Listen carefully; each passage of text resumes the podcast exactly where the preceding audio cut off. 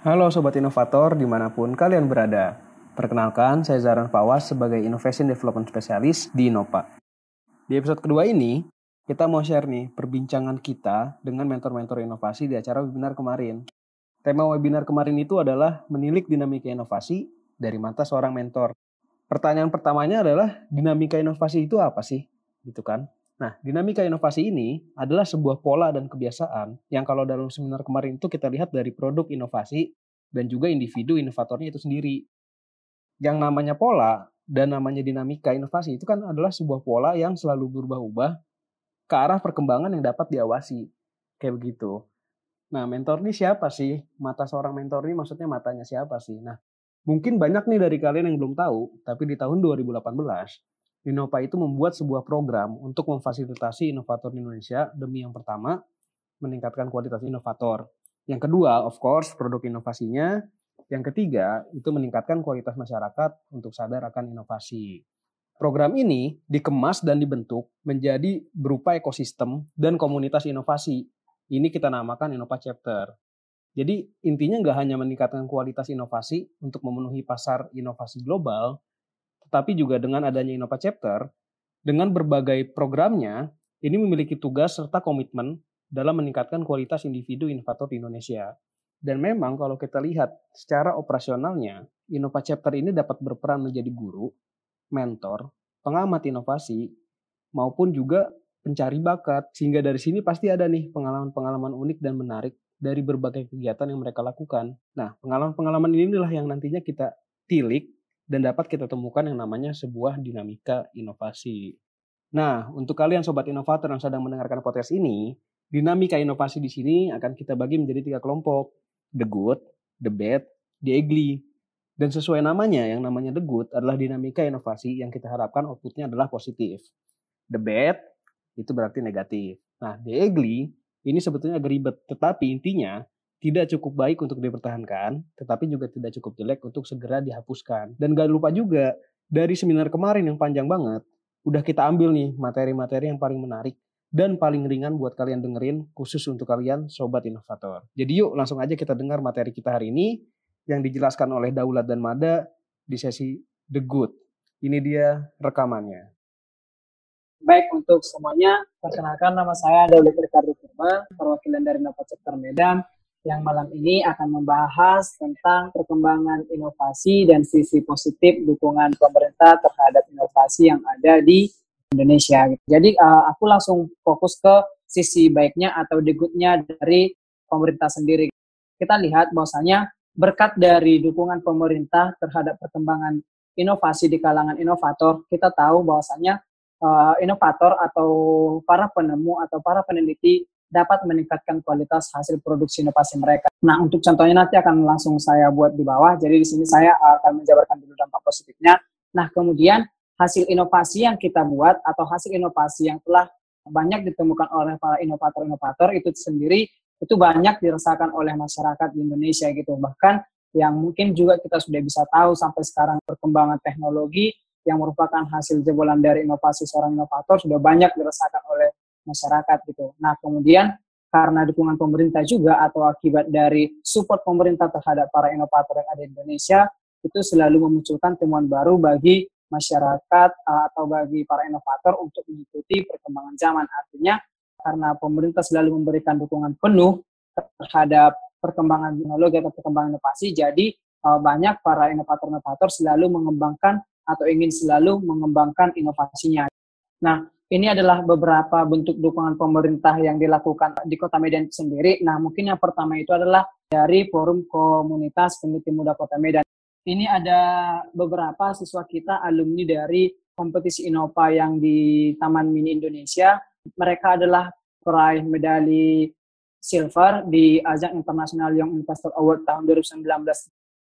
Akibat dari inovasi mereka, akibat dari terobosan inovasi yang mereka buat, waktu itu siswa saya membuat sebuah inovasi yaitu teh obat anti kanker sekaligus anti diabetes mellitus bagi penderita diabetes. Jadi waktu itu siswa saya memenangkan penghargaan silver di ajang IAIA. Jadi karena prestasi mereka, mereka langsung uh, dilirik oleh beberapa instansi atau beberapa instansi swasta yang ada di Kota Medan baik itu dari Polres, baik itu dari ya, Bank Mandiri Kota Medan, kemudian dari Bank BTN, Bank Sumut, mereka diberikan dukungan penuh berupa dana untuk pengembangan inovasi, baik itu untuk menciptakan produk uh, yang seutuhnya, baik itu menciptakan alat produksinya, dan kemudian juga untuk dari strategi pemasaran juga didukung oleh sanksi tersebut gitu.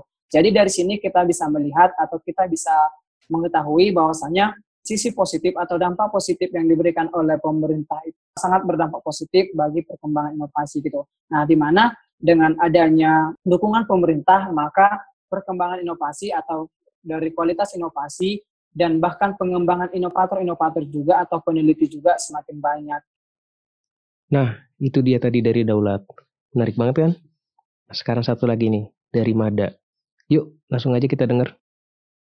Perkenalkan, nama saya Karisma Madeliana. Saya sebagai perwakilan dari Innova Chapter Semarang.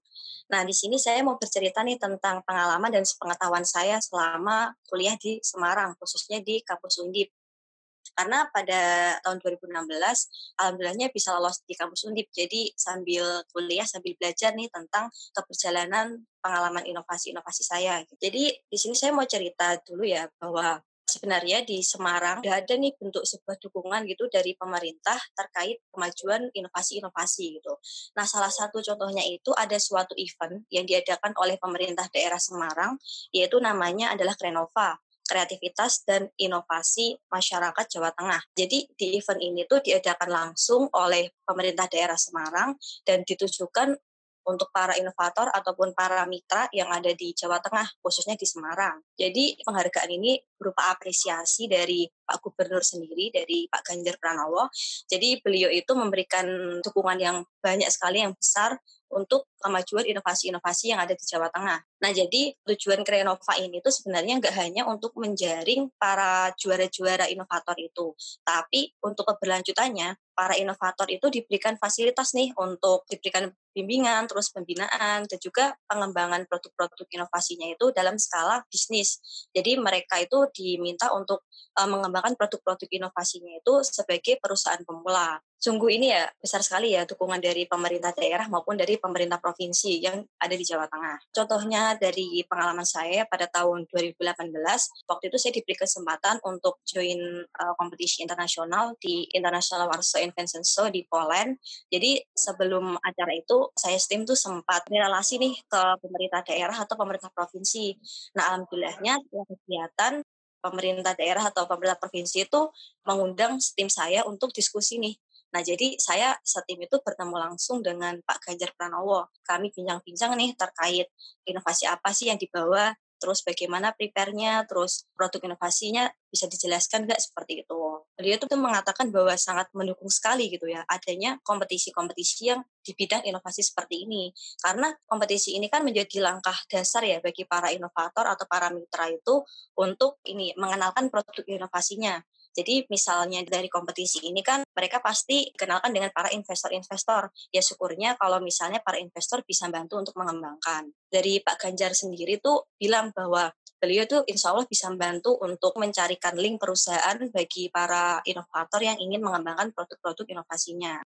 Berbicara dari Pak Ganjar bahwa uh, berdasarkan fakta yang saya peroleh ya pada tahun 2018 itu Jawa Tengah sendiri itu bisa menjadi provinsi riset salah satu penggeraknya itu ada di kampus Undip.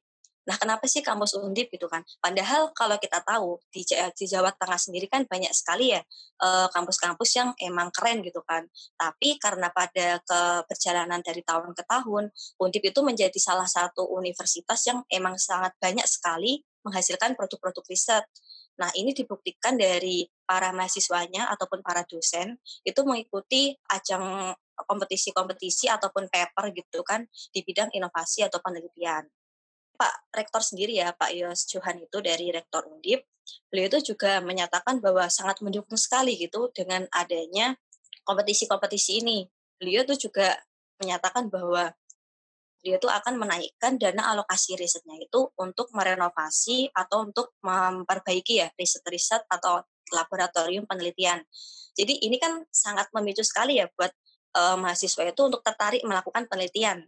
Nah, Tapi di sini pun mahasiswa itu kan nggak hanya melakukan riset saja kan, pasti mereka juga ingin mencari pengalaman dan uh, ingin untuk mengembangkan produk inovasinya itu untuk masyarakat luas gitu kan. Maka dari itu para mahasiswa ini kan sangat terpicu sekali untuk mengikuti kompetisi-kompetisi baik di nasional maupun internasional.